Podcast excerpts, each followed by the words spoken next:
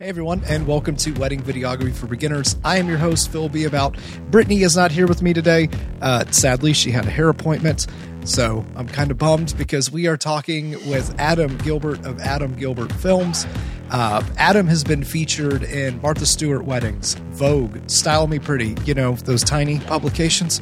Uh, so we, we actually met at Engage in NOLA uh, over what was called the Dine Around, and uh, well, hashtag because of Engage. So I am uh, super stoked to have you know Adam on today. Uh, Adam, my friend, how are you doing? I'm wonderful. I'm very happy to be here and to uh, to continue our because of Engage relationship and. Uh, yeah, I'm I'm I'm doing great. It's a beautiful day here in, in North Carolina, and couldn't be happier. nice.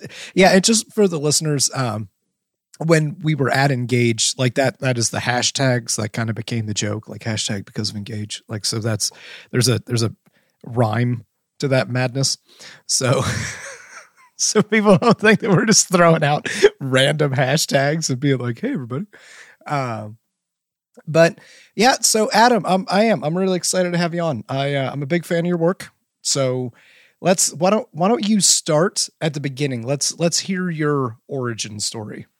Sure. Um, i i guess uh, the, beginning is uh, i went to school for film studies at uh, unc wilmington here in north carolina. That was i graduated in 2007 so i'm, I'm dating myself a little bit there. But um, after that i moved to new york and and did mainly commercial work kind of like I wasn't good at anything. I was just like cutting my teeth and, and trying to shoot as much as possible.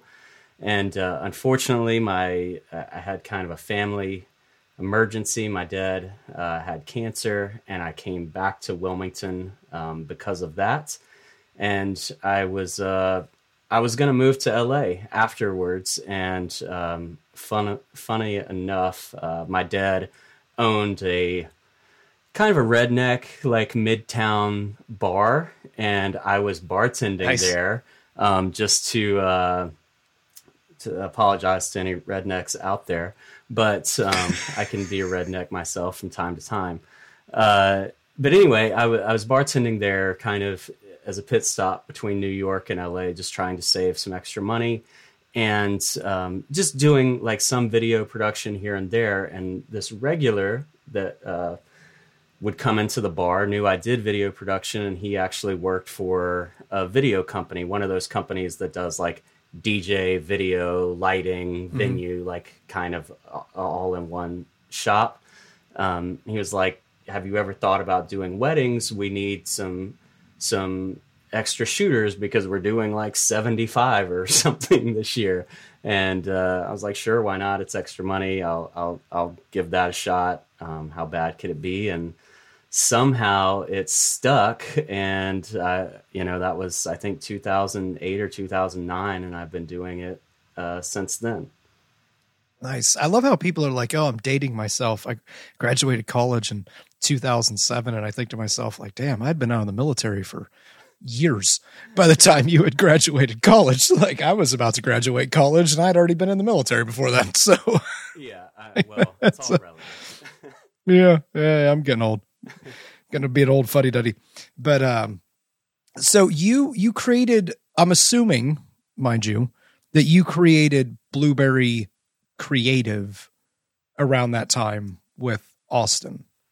Um, kind of, sort of. So I okay. worked for that company um, for t- like two and a half years and that's where I really like I shot probably a hundred weddings plus with them and I ended up running their whole like video department. So I was in charge of hiring people, training them, editing, you know, the whole like selling. I, w- I was doing everything, um, and that's how I met Austin. And uh, we they uh, they owned a venue with a photographer, and he was a photographer for that person. So we ended up working together a lot and just became really good friends. Um, and then in 2011, that's when we decided to uh, to kind of strike out on our own, and we started a company called Blueberry Fusion, um, oh. which was yeah, it sounds like an ice cream store, but um, people are like, "What is that?" I was like, "Oh, it's, it's like wedding videography, don't you know?" um, wasn't it obvious? Um, so we did photo and video, and we we started in 2011, and then in 2013 we rebranded to Blueberry Creative. Nice. So that's and then you guys you you went for about 11 years. Yeah, yeah. So um, just this past year, we kind of pulled the plug on it, which was sad because um, we, you know, we had a we had a great business.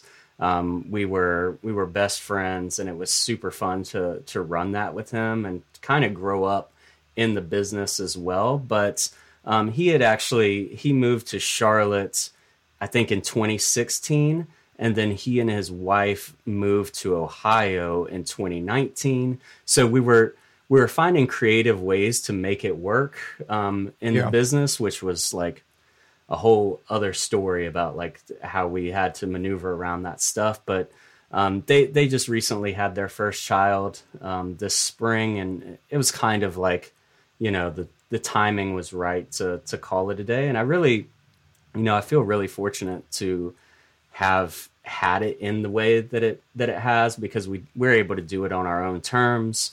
You know, there wasn't some crazy falling out. You know, it wasn't yeah. messy. It was all agreeable. Um, but it's it's been a process to uh, to you know to, to, break everything apart. To, oh my gosh, it's it's. I mean, we've yeah, been working on it since September, and we're still kind of like you know, there's still things that we need to to get finalized. It's it's a lot. It's been a lot, but yeah, I mean, even amicable, it still sounds like a uh, just a logistical nightmare to kind of. So yeah, yeah. Um, I can't imagine what it would have been like if it was like, you know, um, on other terms, and we were mad at each other. Like I can't. Yeah, it would had attorneys. yeah, yeah. So that's uh that's a little tip for anyone thinking about going into business with someone else. Like there's, you're basically marrying that person. Um, and if you yeah, want I, to do something else, it takes some doing. I, I, had a friend of mine. This is completely unrelated to weddings. Um, I had a friend of mine that him and his wife sat down one day. They had they had a couple of kids, and they were like, "Look, we just don't we don't love each other anymore." Like it was very amicable like you know it was let's we'll split savings account down the middle we'll um uh, sell the house, split the profits down the middle. And he owned his own small business. So he had like a couple of little things with that small business. And he was like, the only thing that I ask is that I get to keep the business that he had before they even met. And she was like, yeah, no problem. Well, uh, somebody convinced, and this is nothing against her by any means. She was just listening to a friend who convinced her to get a lawyer. And as soon as she got a lawyer, everything just went to hell. And, you know, we were talking about it, and he was like, by the time I got done paying the lawyer fees for both of us, because in California, you got to pay the, the male party has to pay for both. And he was just like, by the time everything was all said and done, he's like, there was no money in the savings to split. I had to use all the proceeds from the house after we sold it to pay off the attorneys. He's like, literally, we both got nothing. And he's like, the only thing I got was to keep my business. And he was just talking about like, he was like, it's, he's like, it's such a racket when you bring in an attorney. He's like, everything just went to hell in a handbasket at that point. And that's the first thing I thought of when you were like, oh, at least it's amicable because if it wasn't, like you guys, your business would have probably just been obliterated. So there's not, I mean, we just had to divide, we had to divide up the gear. We had, um, you know, we had 2022 pretty much filled. So we, that was kind of the trickiest thing is like we divided the weddings and then we had to reach oh. out to the couples and like hey this is what's going on. You know austin's going to be your your point of contact from now on or i am. And thankfully nobody's cared about that at all. Um, but that was that was kind of the trickiest part was like how do you divide a year's worth of work that's like upcoming that you booked you know under this yeah. name? Yeah actually i didn't think about that like that but we should just do a podcast on that. Good lord. And the and uh, the um the portfolio so that's been interesting. We Oh, like we're yeah. like okay, here's like 30 films that we would want to feature and then we had to kind of fight over who took uh you know, I want this one, no, I want this one and um uh, you know, it was all fine, but that was kind of a an interesting conversation as well. Yeah. So he's got a So bunch what- of great portfolio and so do I and it's fine, you know. Yeah, no, I have, I have your website up in front of me right now. I cheat. I have all this stuff in front of me, so I can, can like look around and do stuff while you're. Uh, but so what? What got you into the luxury market? Oh gosh, it was slow and steady, honestly. Like um I would say we were pretty tenacious back in the day when we started. We would do like I mean, we were doing like 60, 70 projects a year. Some of them weren't paid, but we were like we would take opportunities and we're just kind of like let's get our name out of here out out you know, out there, let's hit the streets. Um and just kind of planting a million seeds over years and being consistent and then finally like i was trying to think about this yesterday um, like that that question and uh, not to give away that, that you sent me some questions uh, beforehand but um, i think kind of the watershed moment to me was in 2015 uh, that was the first time we worked with easton events.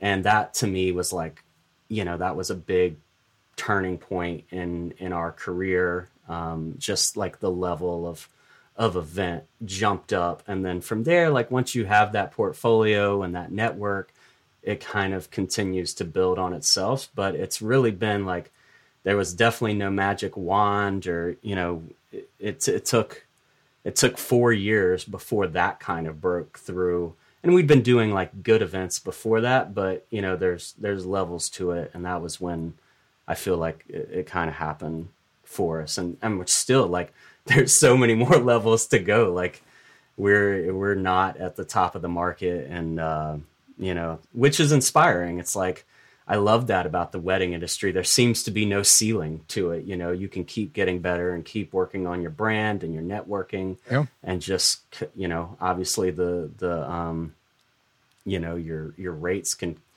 climb to you know i hear figures i'm just like what?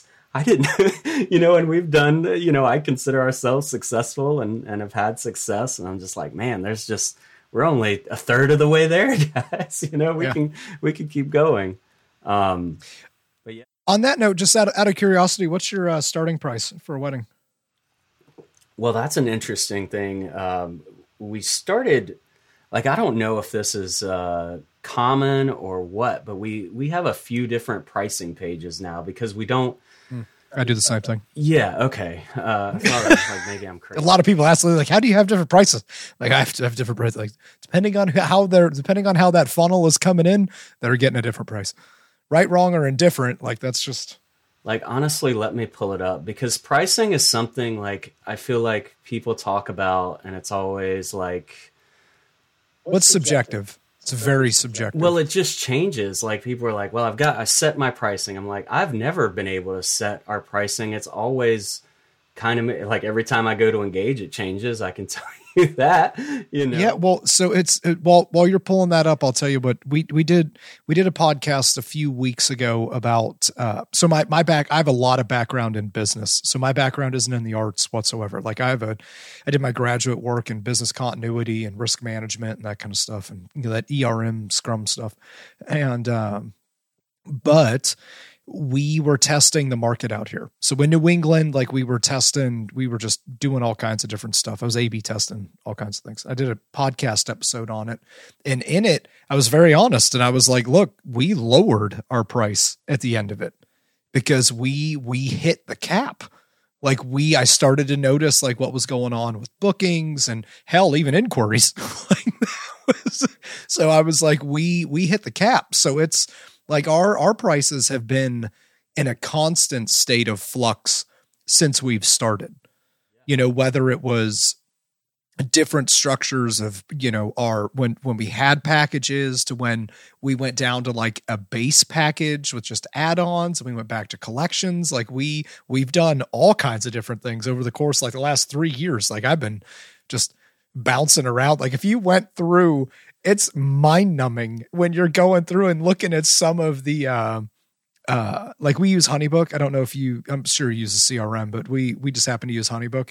And when you're like pulling up the different brochures and proposals they're all different. Like you could you look at three couples that were shooting this year and everybody's got a different layout. And it's just like one of these days we'll figure it out but we we haven't yet. So I mean, I think I think that's that's kind of healthy. Like you've got to you've got to try different things, and and what may work for one company doesn't always work for another company, and you just have yeah. to find, you know, what what's your sweet spot and what makes sense for you. But you know, our pricing is always changing. I did I did track it down. I'll give you our most expensive page that we send out starts at twelve five. So okay. um, that's like you know full full destination or um, does that include travel? It does include travel. Um, and there's been a couple cases uh, we booked a wedding um, in jackson hole wyoming for this september and i was pumped on that and it was solid price points um, with the packages but then i was going to and i was like you know travel's included and then I go start to book that travel to Jackson Hole. I'm like, oh my god, this is the most expensive place in the country. Outside of Martha's oh, Vineyard is like yeah. that too. And thanks I, a lot, Yellowstone. Yeah, yeah. So I like I reached back out to the couple, and it, it was um, a family we'd worked together um, on, on, a wedding before, so I felt more comfortable, kind of yeah. broaching this with them. And I was like, you know, you weren't kidding. This place is pretty expensive. Do you mind adding seven? I said seven hundred and fifty dollars to the total, just to kind of like, you know, this is what we pay for the Airbnb. Yeah, just like, man. Um, but yeah, typically all of our pricing in- includes travel. Um, just I, I always felt like that was a pain point for our couples. Like, okay, well, this is the package. Then we've got to book travel. Oh, oh wait, here's an extra fifteen hundred. Yeah, yeah. No, we so ours is the same way. So if we if I know that when an inquiry comes in or a planner comes in and they're like, hey, um, the only time we changed it was uh, we charge we charge pretty much out of state travel to go to Martha's Vineyard just so yeah because it, it it is literally like going to another state like you between the ferry and like bringing your car like all it's just it's a pain in the ass pain in the ass to go anywhere on the islands out here. But uh we we had a, a couple their planner booked us for the vineyard for september of this year. And then they they abandoned all of that and changed it to new york city so I was like, we're we're gonna have to change, you know, because one, uh, we already had our Airbnb booked. We had the ferry booked. Like we like everything was in because you know you're it's it's it's a destination. Like it's not something you can't just go buy a ferry ticket right now to go to the vineyard. Like that's not you got to do that in advance. And uh, so we talked to him and we're like, hey, I think we added added like fifteen hundred bucks because we had to recuperate the lost stuff and you know like it was but they were you know 100% understanding with it. And uh, so we'll we'll be out in Brooklyn in uh, uh, Labor Day weekend. As a matter of fact we'll be we'll be in New York for Labor Day weekend. Go so. Brooklyn. That's where I lived in New York. I love Brooklyn. It's, it's fun nice. fun vibe. Yeah I can't think of the venue was like a like a posh like restaurant. It's I was going to so out here in downtown Boston we have the Newbury, which is uh, completely renovated, very nice hotel, uh, and they have the Contessa on the roof. So it's like the same equivalent. It's like getting married at the Newbury and going up to the Contessa, and you know it's on like floor thirty three, overlooking all of downtown. New York is a different animal when it comes to events. Yeah, yeah. They've got. A, yeah, I'm not. I'm actually not looking forward to lugging all my equipment around. yeah, that's.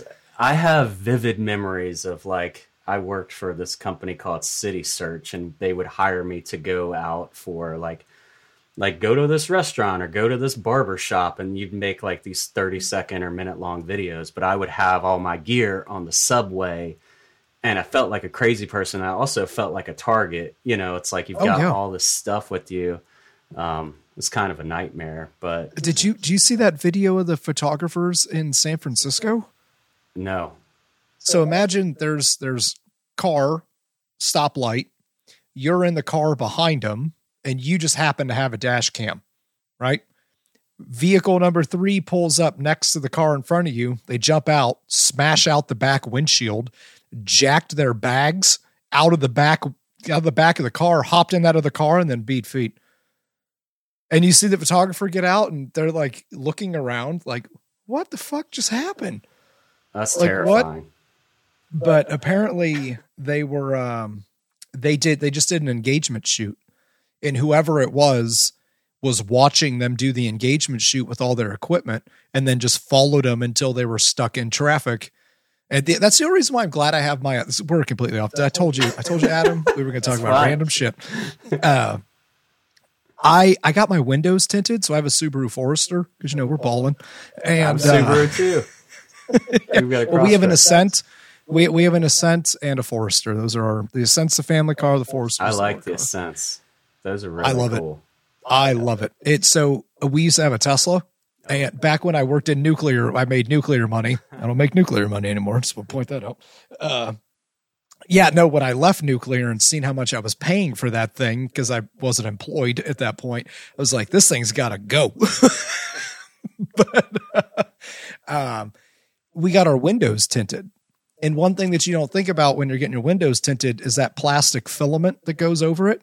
It's it's much harder to break out that windshield because that plastic is holding it together. In fact, that's the basis of um, we have this cool stuff in the military that's a film, it's a clear film that you put on the inside of your windshield and it makes it bullet resistant mm. because it holds the glass together when the bullet hits it. It doesn't let the glass splinter apart and then, you know, the projectiles come in. So it's the same exact concept with tint. You're just not dealing with a bullet, you're dealing with like a blunt object, but it's the same same principle. It's holding the glass together as you're trying to That's a hot tip Breach it. yeah for videographers and photographers. Like, got to tint the windows so you don't get jacked after you shoot. Yeah. God, I can't imagine. I've, That's I've had that feeling before. Like, what if somebody could be watching us at a wedding or get even a guest? Like, you know, there's a lot of gear, and we're an easy Yeah. target. Um. Anyway, yeah, that that would be. I know we should probably get let, let me get let me get this back on track onto the point of the podcast today. No, that's all my fault. I'm the one that's in charge of this. Like that's this is why this is why I love podcasting. Um so I wanted to talk to you today about managing a creative profitable business. So let's let's talk about just just creating that business in general. Just if you have just a couple of tips for people that are say just starting out like what what do you what would you recommend for them to get their that creative business kind of off the ground and just and maybe not a sprint but like a nice jog Yeah. Um gosh, I think when you're first starting out and you you're obviously your goal is to be profitable, you have to get the work first and you've got to get the skills. So um if if you can, if you're in a place where you can just shoot, like go out and shoot, you're going to network, you're going to hone your skills, you're going to get better. Um, and you're going to be planting all of these seeds. Um, so just fill up your calendar as much as you can, um, which is not what I do now, but I think it, it really helped us in the beginning. Like we were just meeting so many new people. You know, each project was getting better than the last. We were learning. Um, you know, and we, and and our creative cup was full. You know, we were into it. We were passionate, and I would say like just devour. There's there's so many um, education sources out there that there weren't there. You know, in 2010, 2011. I mean, this podcast um, is one of them, but there's so many opportunities to kind of learn and grow. And if you can just um, kind of hit the ground running and and really get after it, I think that that will serve you. And then you can fill up your calendar, and then you can like kind of you know start bringing it back, and we can talk more about you know that work life balance because I feel like that's when that comes into play. Like there is a moment where you're like, this is too much. I feel confident in where I'm at. I really need to dial in the mechanics of my business, the pricing, you know, get kind of more uh, targeted about what you're doing. But I think when you're starting out, like honestly, just getting experience. Um, it's hard to to run before you can walk, you know. So um, that would be m- my advice, and to stay consistent, like show up every day. I feel like people, you know, that's that can be kind of overlooked, but there's a lot of power in like incremental, you know, growth every single day. You're getting up, you're you're putting in the work, you're you're doing the edits, you're you're shooting things, you're making the phone calls, you're setting up meetings. And if you do that, you know, for 2 years, 5 days a week, 8 hours a day, you are going to see that start turning to, you know, turning into the success that you're hoping for, I think. Yeah, no, I think those are all really good points. We just did a um, the episode before this one was talking about getting in front of people. And how you you can't your business isn't going to go anywhere if you're not getting in front. And what what I mean by getting in front of people is just simply whether it's networking, reaching out to planners that you want to work with. And I always talk to people about, you know, in the back of my mind, do I do I think about ROI? Of course, like I always, if I'm going to invest a significant amount of money into something, like I am expecting to see some kind of return on my investment. That's just how I operate. Um, but there's plenty of times where I've, you know, had a planner or a designer reach out to me and I'll film an event for free and make them an edit and I won't charge them anything. Like the most I ask for for something like that is if I have to travel somewhere, that they at least pay for the travel, like they pay for my like hotel room or you know what I mean, just something like that. So, um, but I do that all the time. I still do that. Yeah, like I like that. It depends on the situation, right, and where you are with with your business, but um, for sure, and when like I was looking, I have this uh, spreadsheet of our shoots every year, and it's where I keep the details of like where the footage is located or the vendors, and you know, did we blog it? We don't even have a blog anymore, but like that sort of stuff. And then mm-hmm. I, you know, the first year I kind of I color coded it, and I was like, you know, in blue or whatever. These are the shoots that we did for free, and it was like fifteen, you know, out of like fifty five or or something. So we were we were just working a lot, but I mean there was you know a significant chunk of that that was just pure collaboration. We were doing st- like editorial stuff, styled shoots. You know, I think mm-hmm. those are a great option as well because um, you're getting like baked in networking there, and you're getting portfolio out of it. Um, we we used to do a lot of that. I haven't done a styled shoot in a long time though. They're fun. Yeah, I, I miss one of the one of the nicest one of the nicest weddings I shot with my brand, I did for free. They they they literally paid for me to stay at the hotel and that kind of stuff, but I did everything else for free. Like and I cut them a couple of edits and that turned into multiple weddings. Like that that, you know, designer has referred people to us and we we booked multiple weddings because of that. Yeah. So they don't always uh, do that, but you never know. Like, uh, you know, stuff surprises me all the times. Like you, you, I talk a lot about like planting seeds in a lot of places, and you know something will pop up from like something you did four years ago, um, and you just never know what's what's gonna you know give you that ROI, and some of them never will. Yeah. But you know some some of them are gonna hit, and then you know you're golden. So yeah, yeah. yeah let's let's talk about managing a creative business since you mentioned work life balance uh, like I'll, I'll give you an example i'll use myself as an example because i so this is going to sound part of this is going to sound heartless and then the other parts probably won't but there are times where i look at work life balance as a crutch where people are using that as an excuse to just not do any real meaningful work now, right, wrong, or indifferent, sometimes that's what I think when I hear that. When it comes to myself, I know that I have a problem with work life balance because I I have the type of personality to where I cannot shut things off. I just I can't. That's you're actually screened for some of the stuff in nuclear because they look for people like me because we're very like hyper focused on the tasks that we're doing which is a good thing because when you're flipping important switches, you want to make sure that you're flipping the right one. So, yeah. Um, but uh, when I was writing out, so for those of you that don't know, I do put work into the podcast and I do have a general outline that we follow. Like this isn't just me, you know, hopping up here and just shooting the shit with people.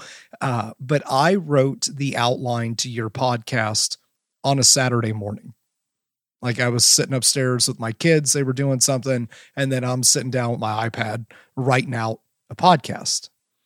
So when it like how what what are you doing to manage your work life balance? And what what are you doing to stop yourself from say working on a saturday? And not weddings includes yeah wet weddings excluded yeah.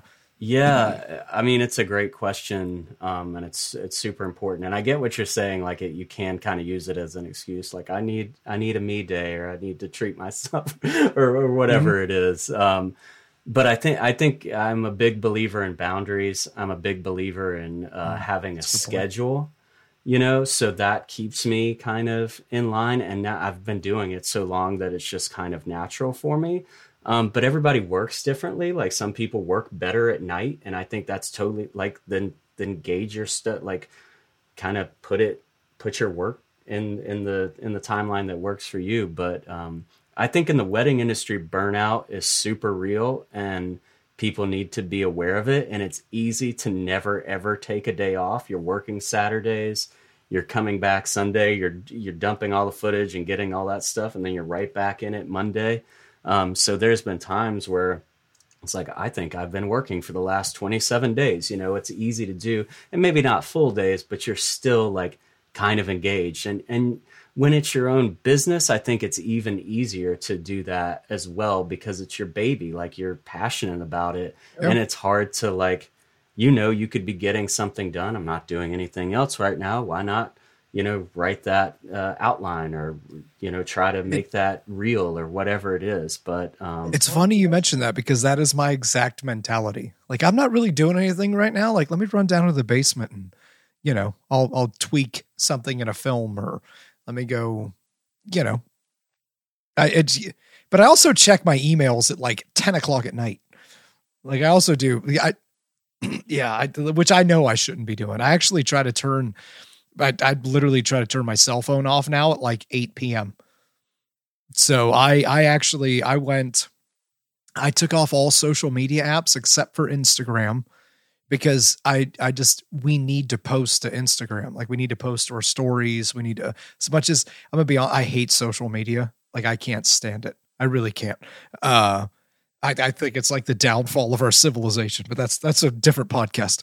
But the uh uh I had to put Instagram back on my phone because I you, there was no like I would like do something with my phone and be like, oh, I should post that to an Instagram story and then I'm like, well, shit.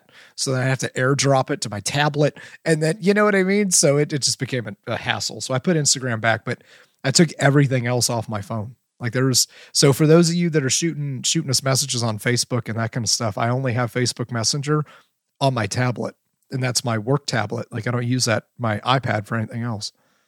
So I tried, yeah, I, I try to compartmentalize things, but then, you know, 10 o'clock at night, you'll see me sitting upstairs at the tablet with a movie on in the background, and I'm, you know, checking my Facebook messages. Cell phones off, tablets on.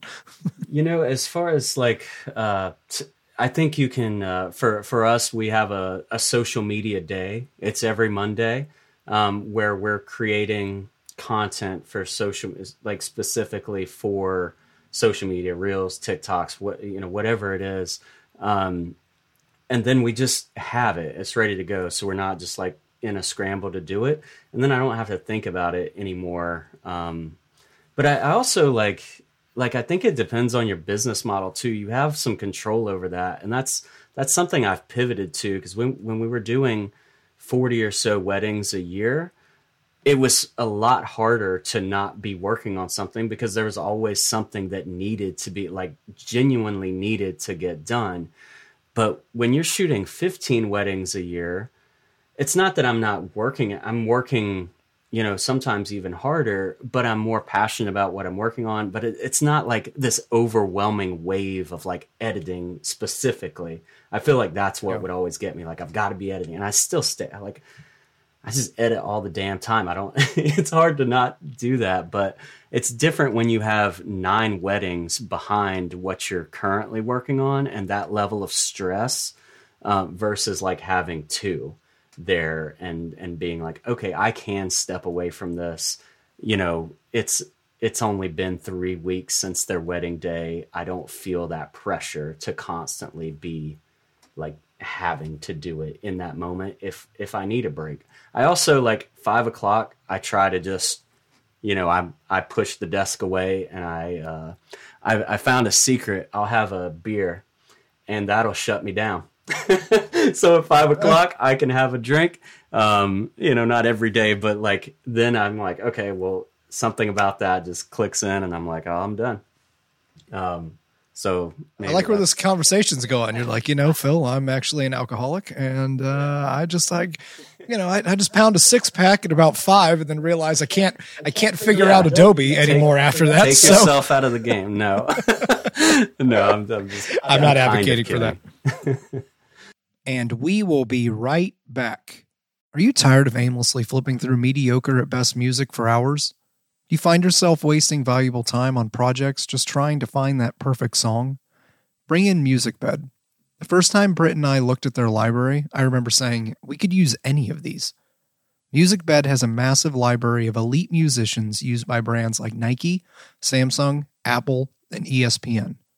Having a hard time finding that perfect song?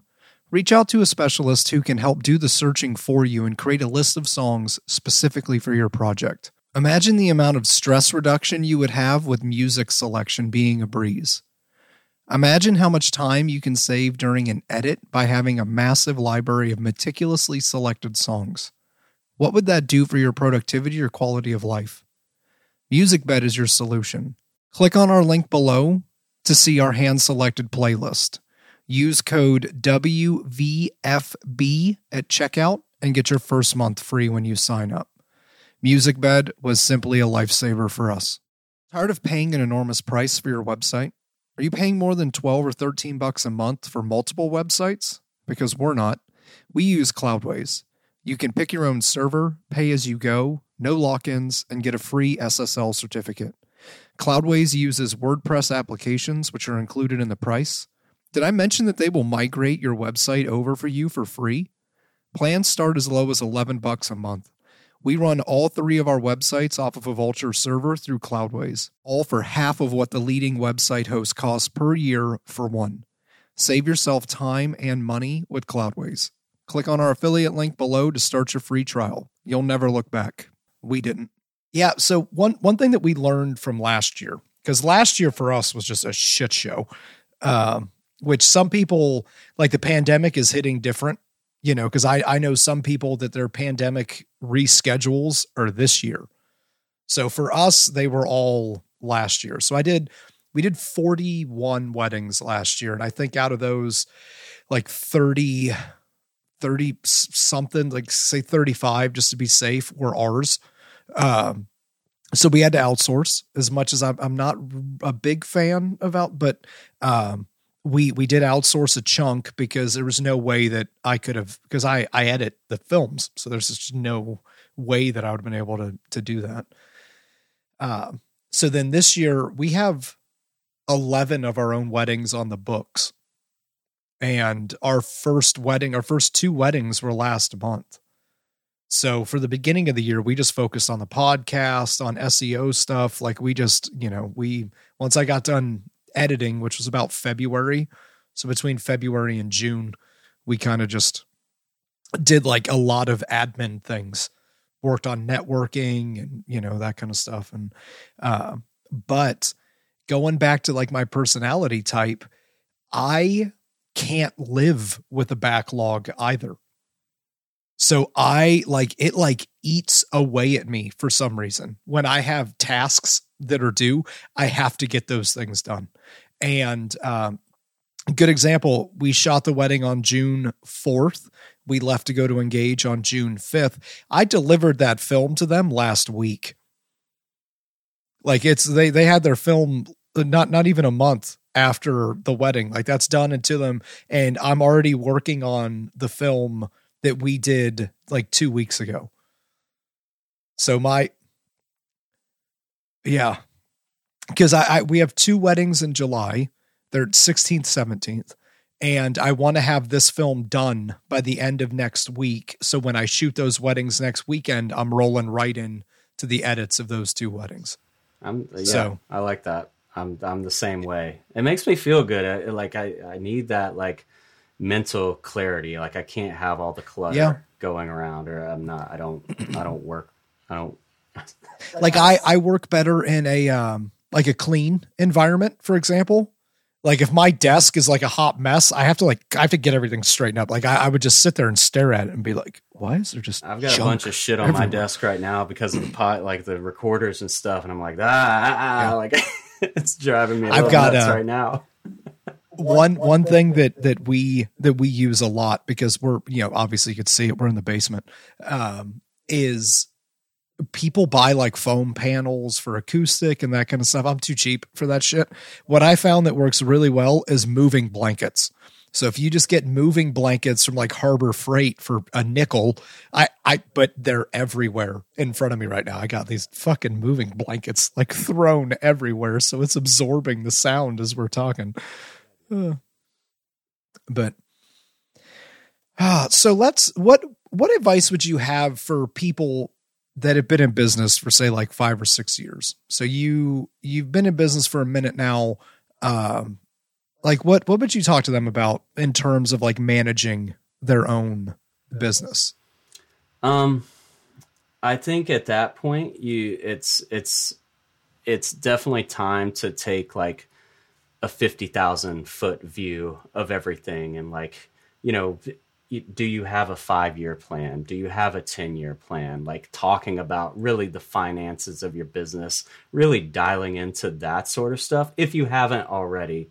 But to me, like around the three to four years in business, like you should have, you, you've kind of come across a lot of obstacles. And if you've made it this far, you've learned how to kind of general, generally manage your business and, and kind of get through it. Um, so then it's like, okay, well, start doing the work that will really take you forward. Um, also, like, start if you haven't already, start thinking about getting financial help. Like, do you have a CPA? Do, are you working on like that sort of stuff? Because it can really like, that's, I mean, um, that's, you know, when I think about my business, Blueberry, and now our business, like it, it all kind of changed in 2016. That was five years into the business, is when I really like started noticing that we weren't very efficient. You know, um, we were we were leaking money.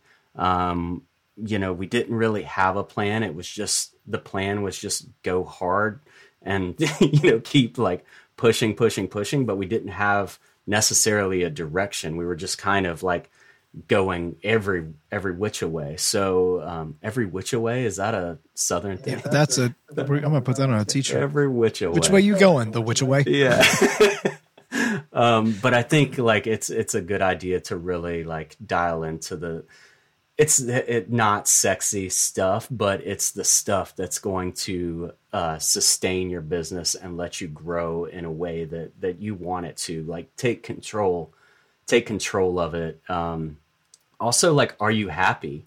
Are you profitable? Like, those are big questions because I feel like it's easy to just like, well, I have a business, I'm doing the things, I'm getting paid for them, but I do I enjoy this? And if not, what are my pain points? How do I fix that? Um, and you know, look for look for other people, look for mentors, like things like that. Is you know, those are kind of like the next steps. I feel like that uh, that people should start thinking about at that point. yeah, I mean, I always try to talk to people about, uh, you know, equipment is cool. I'm just as guilty of it as everybody else. Like I was looking at new uh, computer monitors yesterday, and Brittany was like, "You you have a 27 inch 4K monitor in front of you right now, and you're looking at buying another 27 inch that new Apple display, the 5K Retina display." She was like, You're going to spend $1,600 on a virtually identical screen to the one that you have sitting in front of you. and I was like, Yeah, but it looks cool. Like, it looks cool. Like, I like it. So, uh, But I I really try to tell people that you know, especially their first like five years in business, like the equipment, as long as it's recording, you're probably okay. It's really about like knowing how to use it, knowing how to shoot. Like I I was very we are very fortunate coming out of nuclear that I had income, like I had disposable income, and I invested a lot into education. So whether it was Craft 5K with David Renosa, you know what I mean? Like we we invested into a lot of stuff, full time filmmaker, like all all kinds of stuff, and uh, you know that was way more beneficial than me, you know, trying to spending all that money and buying a Canon C70. Like it's great that you got a C70 and R5C or whatever, or a C300, but if you don't know how to use it, it's still going to look like shit. Yeah. Like that's so, yeah, that's yeah, that's the. Uh, I, I, don't know why I went to Canon because we have all Sony stuff, so that was kind of hurt my insides right there after I said it. um. Yeah, you would never. So since we're on equipment, what what are you shooting on? Just out of curiosity. Oh God. Um. Please tell me it's like a, a Fuji. No, it's a Sony A7S III, but I was Canon forever until last year.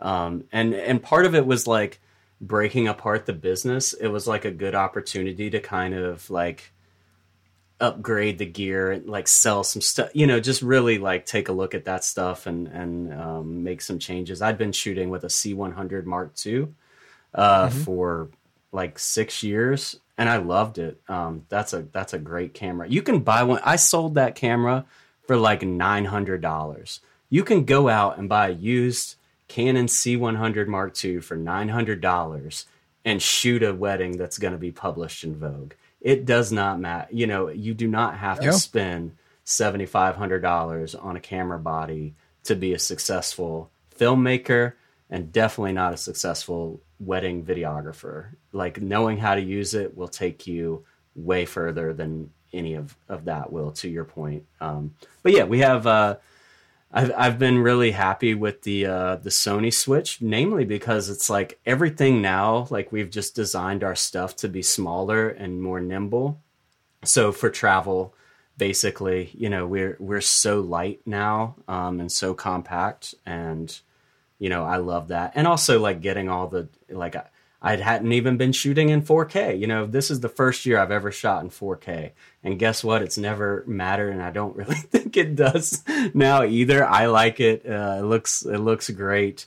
Um, but yeah, the the autofocus has been an incredible revelation. The dual native ISOs I love on um, on the Sony A7S III, and I can, I mean, yeah, we can all like nerd out on gear uh, for sure. Yeah. Um, but I don't I agree with you 100%. It's more about, you know, it's it's not the camera, it's the operator.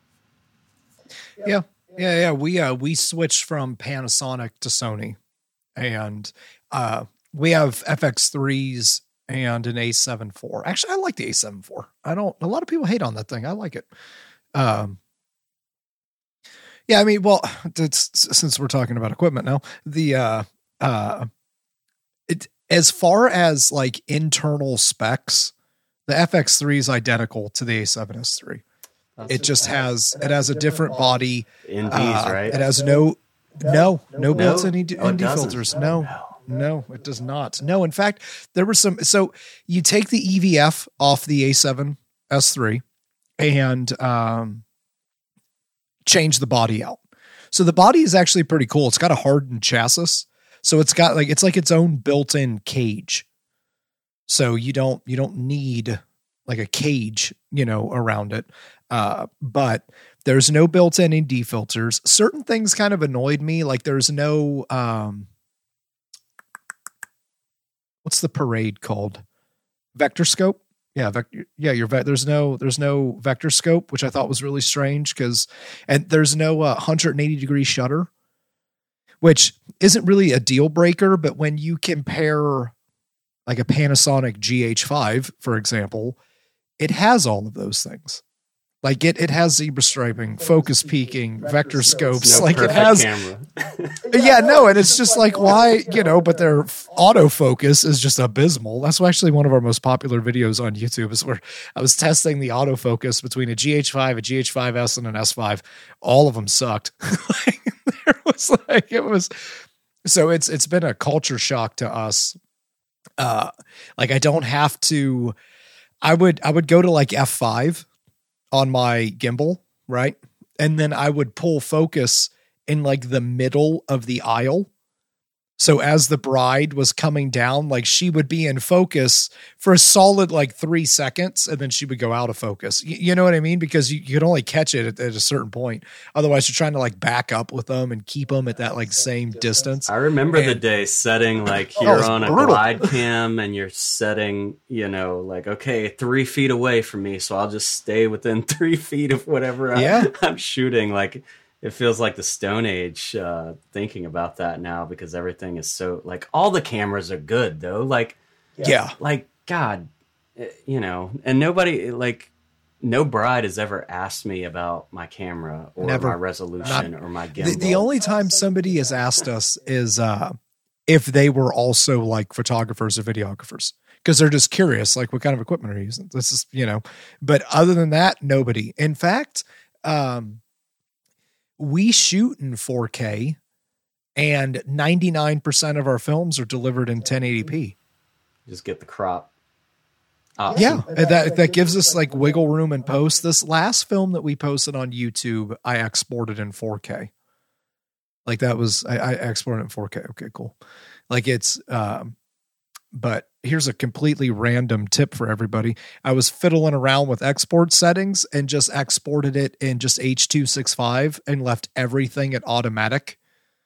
And it looked fantastic for a six and a half minute long 4K video file. It was just barely over a gig.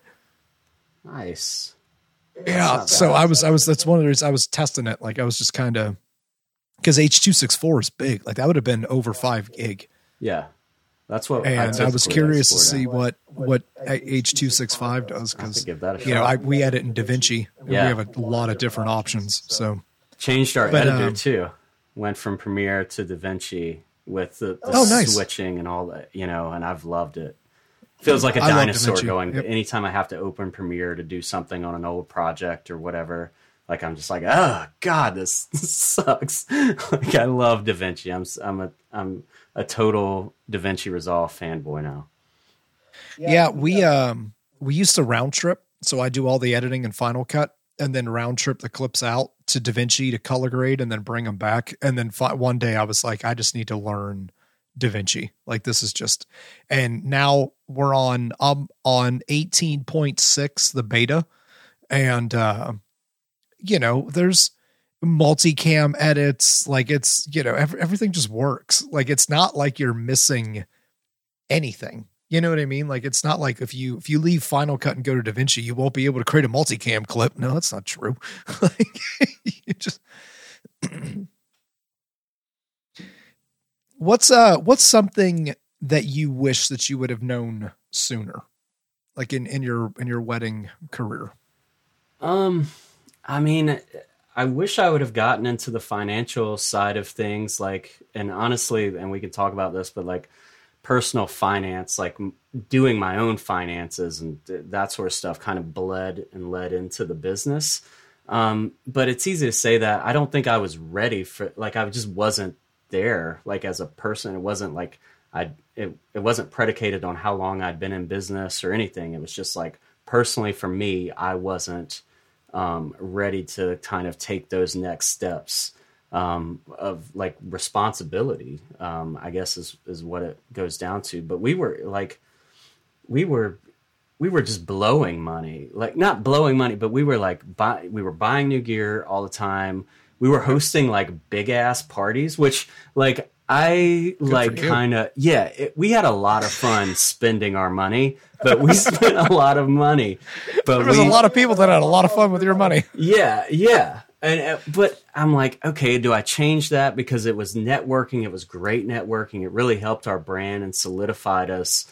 Um, but we weren't strategic about anything. So um, I just think like just being more intentional about the business. And luckily enough for us, like that stuff worked, but I could start feeling the rug getting pulled out from us financially. I'm like, this is, we've got to, you know, something's got to give here because um, money was just flying out the door. And luckily it was coming in the door, but it was just, it was like a, uh, speed trial or whatever I'm trying to think of. It, it was just just going in going in one door and out the other. Yeah, for sure. Um, so I, I just uh, I have trouble with that question because like I wish I could have gotten to that point sooner, but I also like think it it worked for our business, you know, as a one off example. Um, and it worked for me personally. Like I had a lot of fun and I wasn't I just wasn't there, um, ready to kind of make that next step into maturity. Probably is is the best way to to call it, I guess. Yeah, I think this is a perfect segue talking about money. When when do you think a business should be turning a profit? Like when when do you think they should round that corner and be profitable, quote unquote? Or I mean, or even like what would you even define as being profit?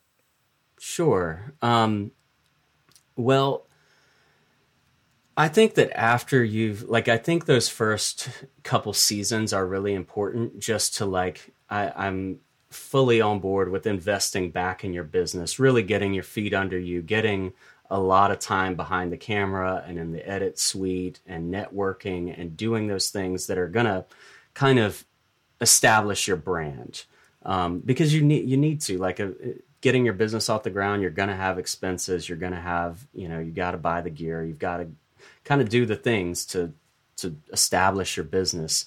But then, uh, like we were talking about earlier, you know, like three or four years in, start really like seeing that bigger picture, and I think that's kind of when it comes in um, w- when it comes to profit and as far as what I consider profit, to me that definition is what I take out of my business. Like as a, you know, I write myself a check and owners draw.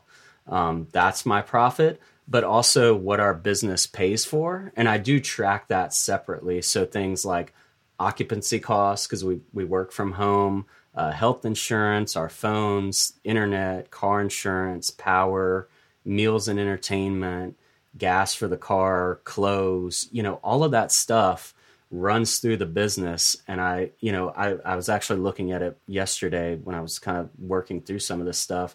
And last year it was $10,416 that we paid out of the business for stuff that I would have paid for, you know, personally had we not kind of, uh, you know, uh, angled our business in the way that we have. So I, I consider all that profit as well. I've, I okay. factor that yeah, I mean, we, total. I followed uh, David Renosa's lead and he I'd set up, I have multiple checking accounts. Well, actually, I, I, take that back. I have like one business checking account, and then I have three separate business savings accounts. And at the end of each month, everything kind of broken up in percentages. And for us, we take whatever our gross was for that month. I take 5% of that and dump it into a literally a profit savings account. And then when it comes to owner's pay, uh, I take that piece out and drop it into an owner's pay account. And then taxes is the other one. So um, we do five yeah, yeah, we do we do five percent for profit and fifteen percent for taxes and fifteen percent for owner's pay. So that owner's pay is coming in in addition to the company doing what you said, paying the car payment, paying the electricity. Well, so we have solar, yeah, yeah. So you know, back to me making nuclear butter. We have we have solar panels on the house, so we we're actually we, we don't have a, a bill, which is nice. Uh, but that's also why we got the Tesla. Like we we went full on hippie like we were like, nope, we're not doing this anymore. So we got solar panels, got Tesla, and then now now I'm stuck paying seven dollars a gallon for my Forester. So should have kept the Tesla. But uh uh yeah, so I mean, we we broke it apart, and one of the things that that he really talks about, and I I 100% believe him, and and I'm on board with it, is when that money is separated like it is. Like I'll look at like our operating expense account and be like, oh my god, I only got four thousand dollars sitting in there. Like I can't can't do anything this month. Like I got it, blah blah blah, and that's because the money is somewhere else. So I'm not looking at you know I'm making these numbers up right now, but I'm not looking at like 10 grand in my taxes account and then being like, oh, I could buy another FX3. I got this money sitting over here. I could just shell this out. Like it it it does create this like psychological thing um to where it it helps you kind of rein in what you're doing. Because rather than looking at an account, again, I'm making all these numbers up, but rather than looking at an account with like 30 grand sitting in it, the council got $4,000 and all that other money is split up between owners pay, taxes, and profit. And then you're not like mentally like, oh, I got 30 grand. I can just blow through. I could throw a big party because that sounds fantastic. I'm not going to lie. yeah. I mean, that was exactly our experience. We would, we didn't have a system, um, right? So like money would come in, the account would get big and it, it was sloppy. It, it sloshes around like that. It's easy to make um, you know, to buy that monitor when there's thirty thousand dollars sitting in your account. Like it doesn't it doesn't uh, affect you the same way it does when there's three thousand or four thousand dollars sitting there. Yeah. So, um, yeah, I, there's a couple little points that I'd love to dive into on Let's go. on these things. Um, and I'll just like kind of our system and, and what I found to to that works really well for us. And basically, um, I've tracked all my spending um, kind of compulsively for the last five years, um, both personal and in business. So I can tell, and I've got all the data and all that stuff. So, like, I can tell you, you know, how much we spend every year on this, that, and the other. Um, and I've broken that down to a monthly um, kind of outlook. So I know, generally speaking, what it costs our business to operate per month. And anything over that, I take it out of the business. So, you know, we set this kind of benchmark like, let's keep this in the account. Anything else, and we do it every month. I just pay myself once a month. At the end of the month, I, you know, say, and it's around $4,000. I'll keep like $4,000 in the business. So if there's $15,000 in the business, I'll take 11,000 as an owner's draw. Um, and then from there, you know, for personally, that money always has a place to go. Like, um, you know, we we top off our emergency fund. Whatever else is over that, fifty percent goes to investments. Twenty five percent goes to paying down the mortgage. Twenty percent goes to home improvements, and five percent goes to vacation. So there's got to be like a fun component in there, so you're not just like, yeah. you know, it's got to be there um, to kind of be that reward.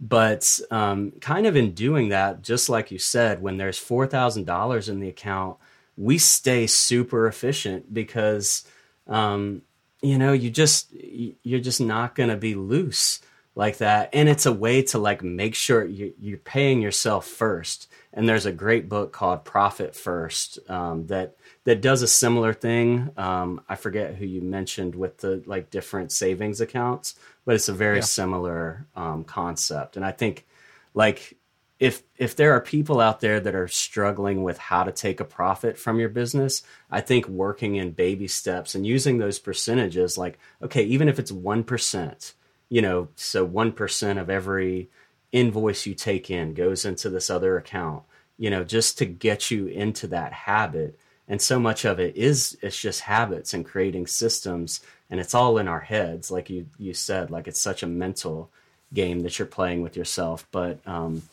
that's kind of our system. I think simplicity is key too. Like I hear people talk about like all these like things that are kind of uh, just all over the place, but I think keeping your money as simple as possible is the best solution and having a very specific system for it and staying kind of committed to that system works really well for us and it's like it was like a light switch going off um, this has been now five or so years ago um, and just like tracking my net worth and doing all that stuff like it was like to the moon just and the difference was really like our account, our business account would slosh around and it didn't really have a, a point or purpose. It was just kind of there and we would take money out when we felt good that day. You know, it's just like it wasn't uh it wasn't very regimented.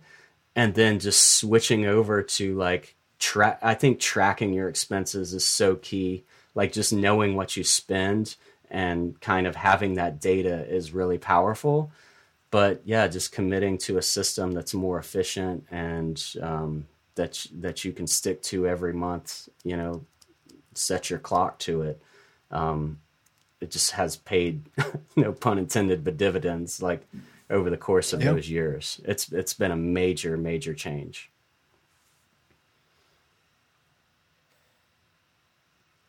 Um, I did write a couple of resources down here that I really love. Uh, a lot of them are like personal finance, but I don't know if you've ever heard of the FIRE movement. It stands for Financial Independence Retire Early. We kind of concentrate on the FI part of that. Um, and there's just this big community that's that's built around it, and there's so many different voices in it. And I think, like, I started reading books about like investing, by written by like, you know, 75 year old white guy, like, you know, talking about stocks and bonds. And I, I, was getting through those books and kind of understanding it. But it wasn't until I started finding voices in that community that resonated with me that felt like, oh, like I know that person or that's me, um, that it really started to stick. So, um, Mr. Money Mustache, uh, it's a funny name, great, great blog. Um, he's written okay. extensively about the stuff um, Afford Anything podcast. Uh, the Mad Fientist is great. He's more like math based. Uh, Stacking Benjamins podcast, and then a few books uh, The Simple Path to Wealth, Your Money or Your Life, and Early Retirement Extreme or all, as well as uh, The E Myth Revisited. That's more of a business book, but like all of those are like, and if, if you read, there's a study like if you read five books on any subject you'll know like 95% more than most people. So like if you just invest three months like we were talking about you know education into filmmaking if you invest three months learning about this stuff and implementing those systems like that's been more effective for our business and for our life than anything i've ever done as a videographer or you know in the wedding industry that's made a bigger difference. Do do me a really big favor. when we're done, send me those in an email and I'll add those to the show notes because I know my listeners are very diligent and they were taking notes while you were talking. But for that one person that wasn't, if we could, if, if, and then I'll I'll put all that into the show notes for the uh in the description so people can they can just easily reference it and that kind of stuff because that's all good advice. And I, I, those are, I've actually been looking for some new podcasts to start listening to. So, yeah, those are definitely my my favorites. Um, and it's like the the people are. It's not like stodgy old, you know, curmudgeony money topics. Like it's it's, you know, I think I think there's power at find like so if you if you listen to five of those podcasts, likely one of them are going to resonate with you you know it's going to resonate with you more than the other ones but they're all it's all kind of the same information but i'm a real big believer in finding a voice that um, that that connects with you and that makes it easier to kind of wrap your mind around those concepts. Um, but m- my favorite is mr money mustache. He's like this dude. He's uh he was canadian and he moved down to uh he lives in colorado and he he writes it like i didn't even realize i was frugal until I moved to America. and then I was like, just the things that we did as Canadians were like novel here. Um, but his, his thing is like, uh, badassery. And he's like, you need to sell your car and ride a bike and all this stuff. And like, it's just like kind of to the nth degree, but it really, and he's funny. Um, so it really helped me like kind of like challenge my ways of thinking materialism, which is interesting um, as well, like working in the wedding industry, I feel like, you know, we go to engage and I live my yeah. life pretty like low key, you know, I, I, I kind of subscribe to a lot of these things. But, you know, I, I listened to your podcast and you and Brittany talking about like the expenses to go to engage and the, the clothes and the extravagance of everything. And that's like, I feel like I have to be kind of a chameleon sometimes in the wedding industry because it's built around, you know, the jobs that I want to get, you know, they're the people having these And they're weddings opulent. don't really value Yeah. the same things that I do personally. Um, and that's okay. Uh, but it's, it's, it is kind of, I struggle with that sometimes. Um, because that's not really who I am, but it's, I look at it, uh, you know, the suits or whatever I had to buy and gauge is like just tools I need for my business, you know? I've I've already worn, and so has Brittany, because we we've had a bunch of other events that we've needed to go to this month that are all wedding related stuff, and uh, I've we've already reworn those outfits. I can lie. Like I was joking about it. Like we showed up to one, and there were other people there that were engaged with us, and we're all wearing the same clothes from engaged, and we were just laughing. We were like, "We're I'm not just buying a nice suit and then never touching it." And I'm sure you guys were the, the best dressed people at the, at the event. You know, it's funny. Somebody made a comment to us about that.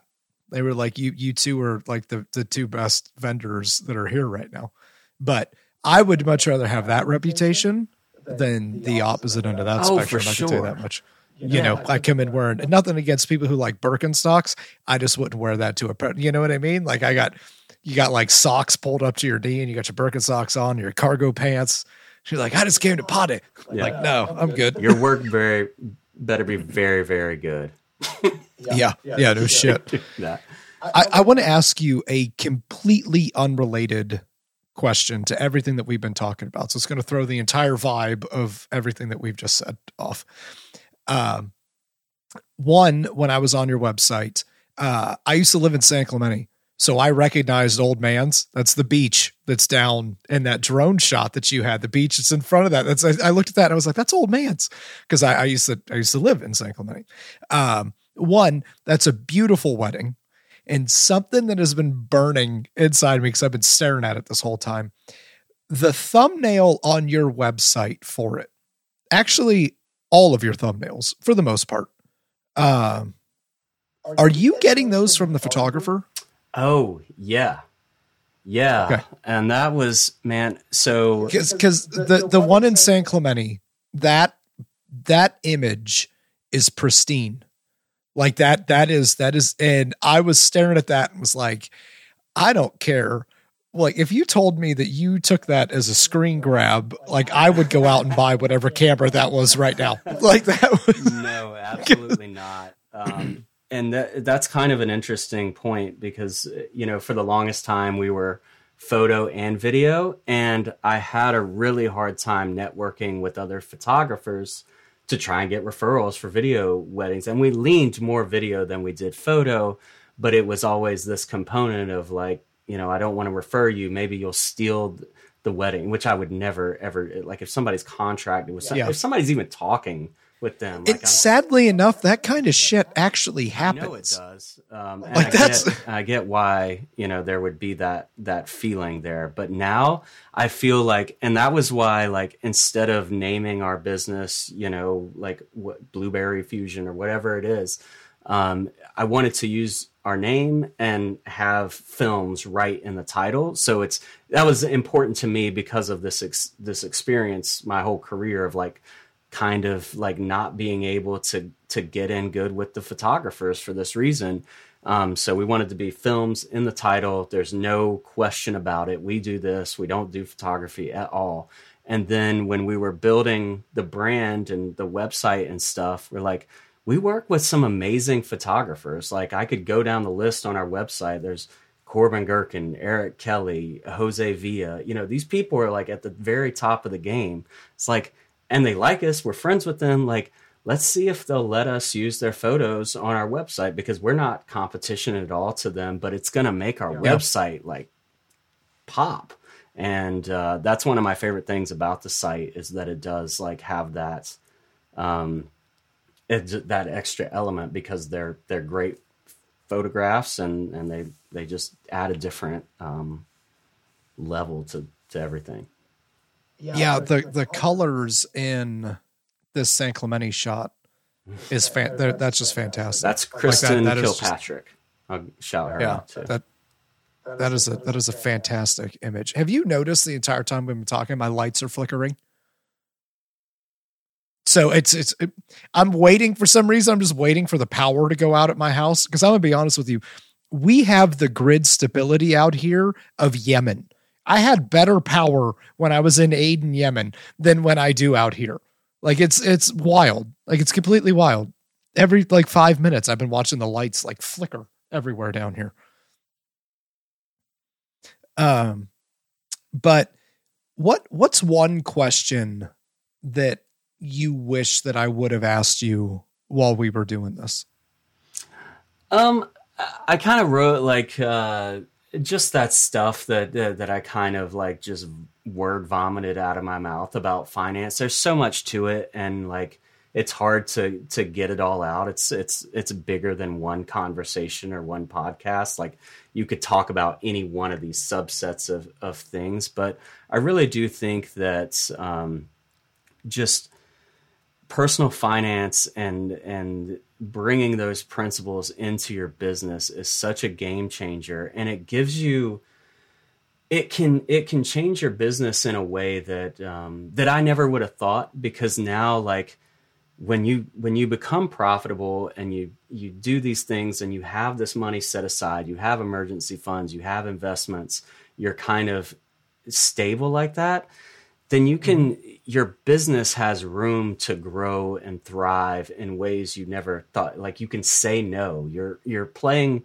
from a position of power because your back's not up against the wall having to take that job or doing you know whatever it is that you feel like you're compelled to do because because of money um, and money touches everything that we do in life. So like why not study it? But it's been such a game changer and i feel like you talk about the work life balance and the stress of that like it's like a a magic that is the magic wand that i found that that is that i've been looking for the whole, my whole career. Like how do i you know where am i going with this? What am i trying to do? What's the point of it?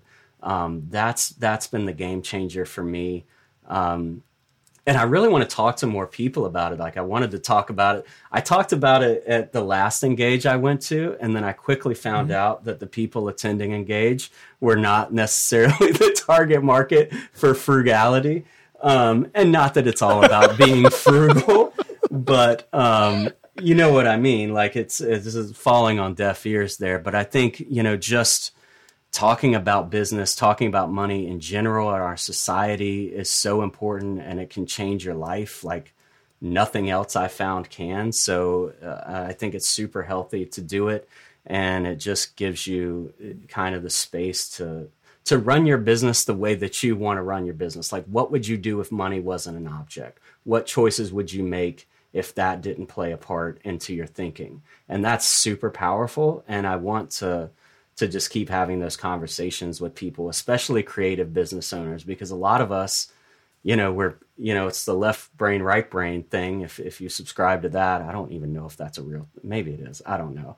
But it's like, you know, creative people are, you know, kind of notoriously creative, but kind of notoriously also like not the best business owners, you know, like a painter that can paint beautiful, you know, murals, but can't, you know, is also working two other jobs because they can't figure out how to make that work in their business. And like just the whole conversation i think is so important. And uh, and i really just appreciate you having me on here too to to talk about it and giving it a little bit of a platform. But i don't know if that's answers the question but i, I just wanted to to belabor that point a little more.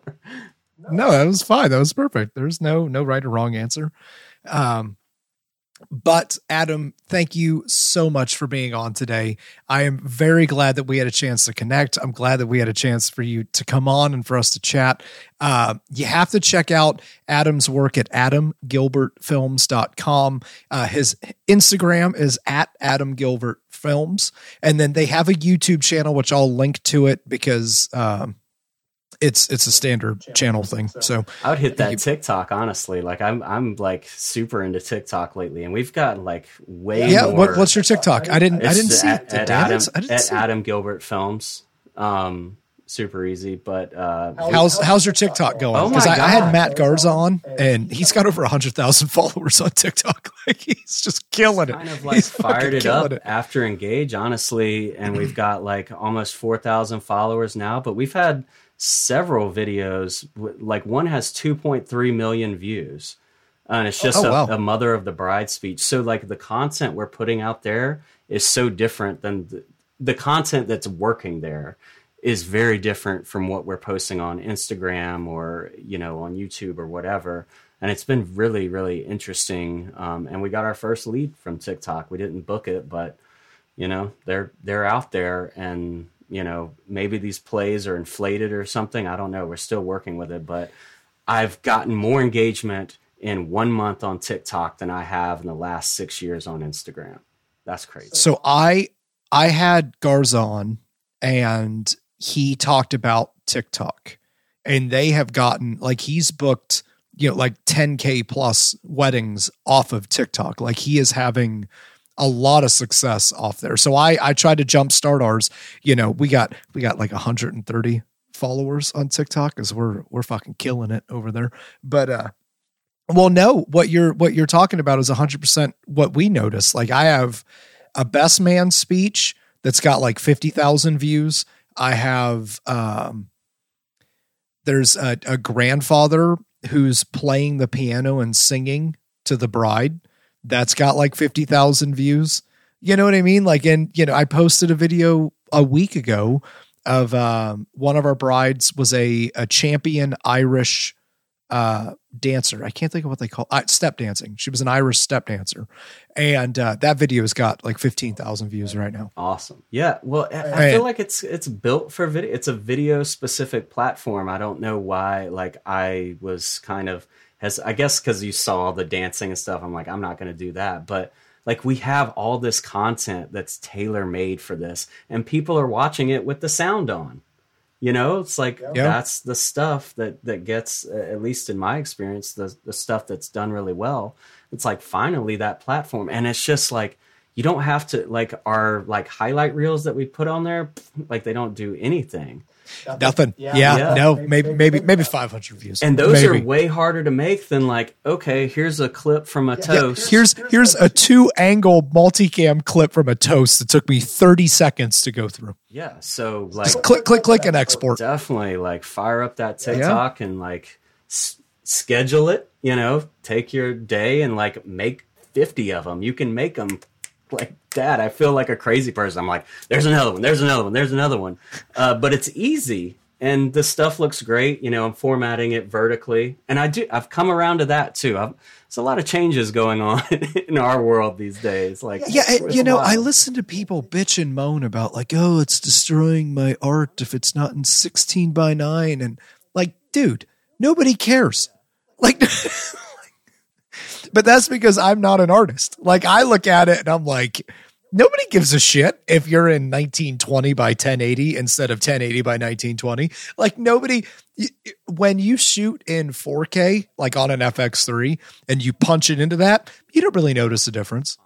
Like there's yeah, it looks just fine. I've started shooting vertically a bit too, and that's that's an interesting thing. Like if you want to like flip that conversation for yourself, find ways to shoot vertically because it's like a whole new I, I know, have a vertical plate.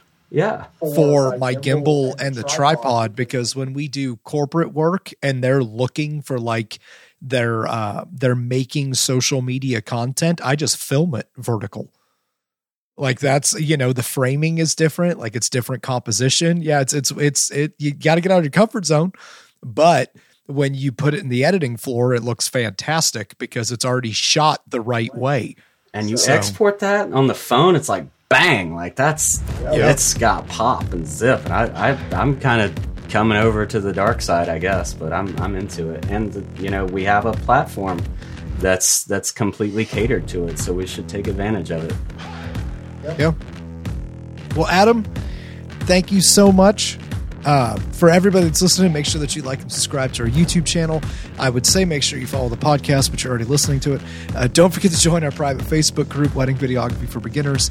We hope everyone is staying safe and healthy, and we will see everyone next week. All right, out. Are you backing up your footage? Is it seamless, running in the background, and easily available? Bring in Backblaze, the world's easiest cloud backup. Our workflow is so simple. We offload our footage onto our external drives. Then that evening, the files automatically start backing up into the cloud. There's nothing else for us to do. Imagine having the peace of mind that your footage is stored off site in a safe location where you can easily retrieve it from your browser and that it is crazy affordable. That's Backblaze. Click on our affiliate link below and get one month free.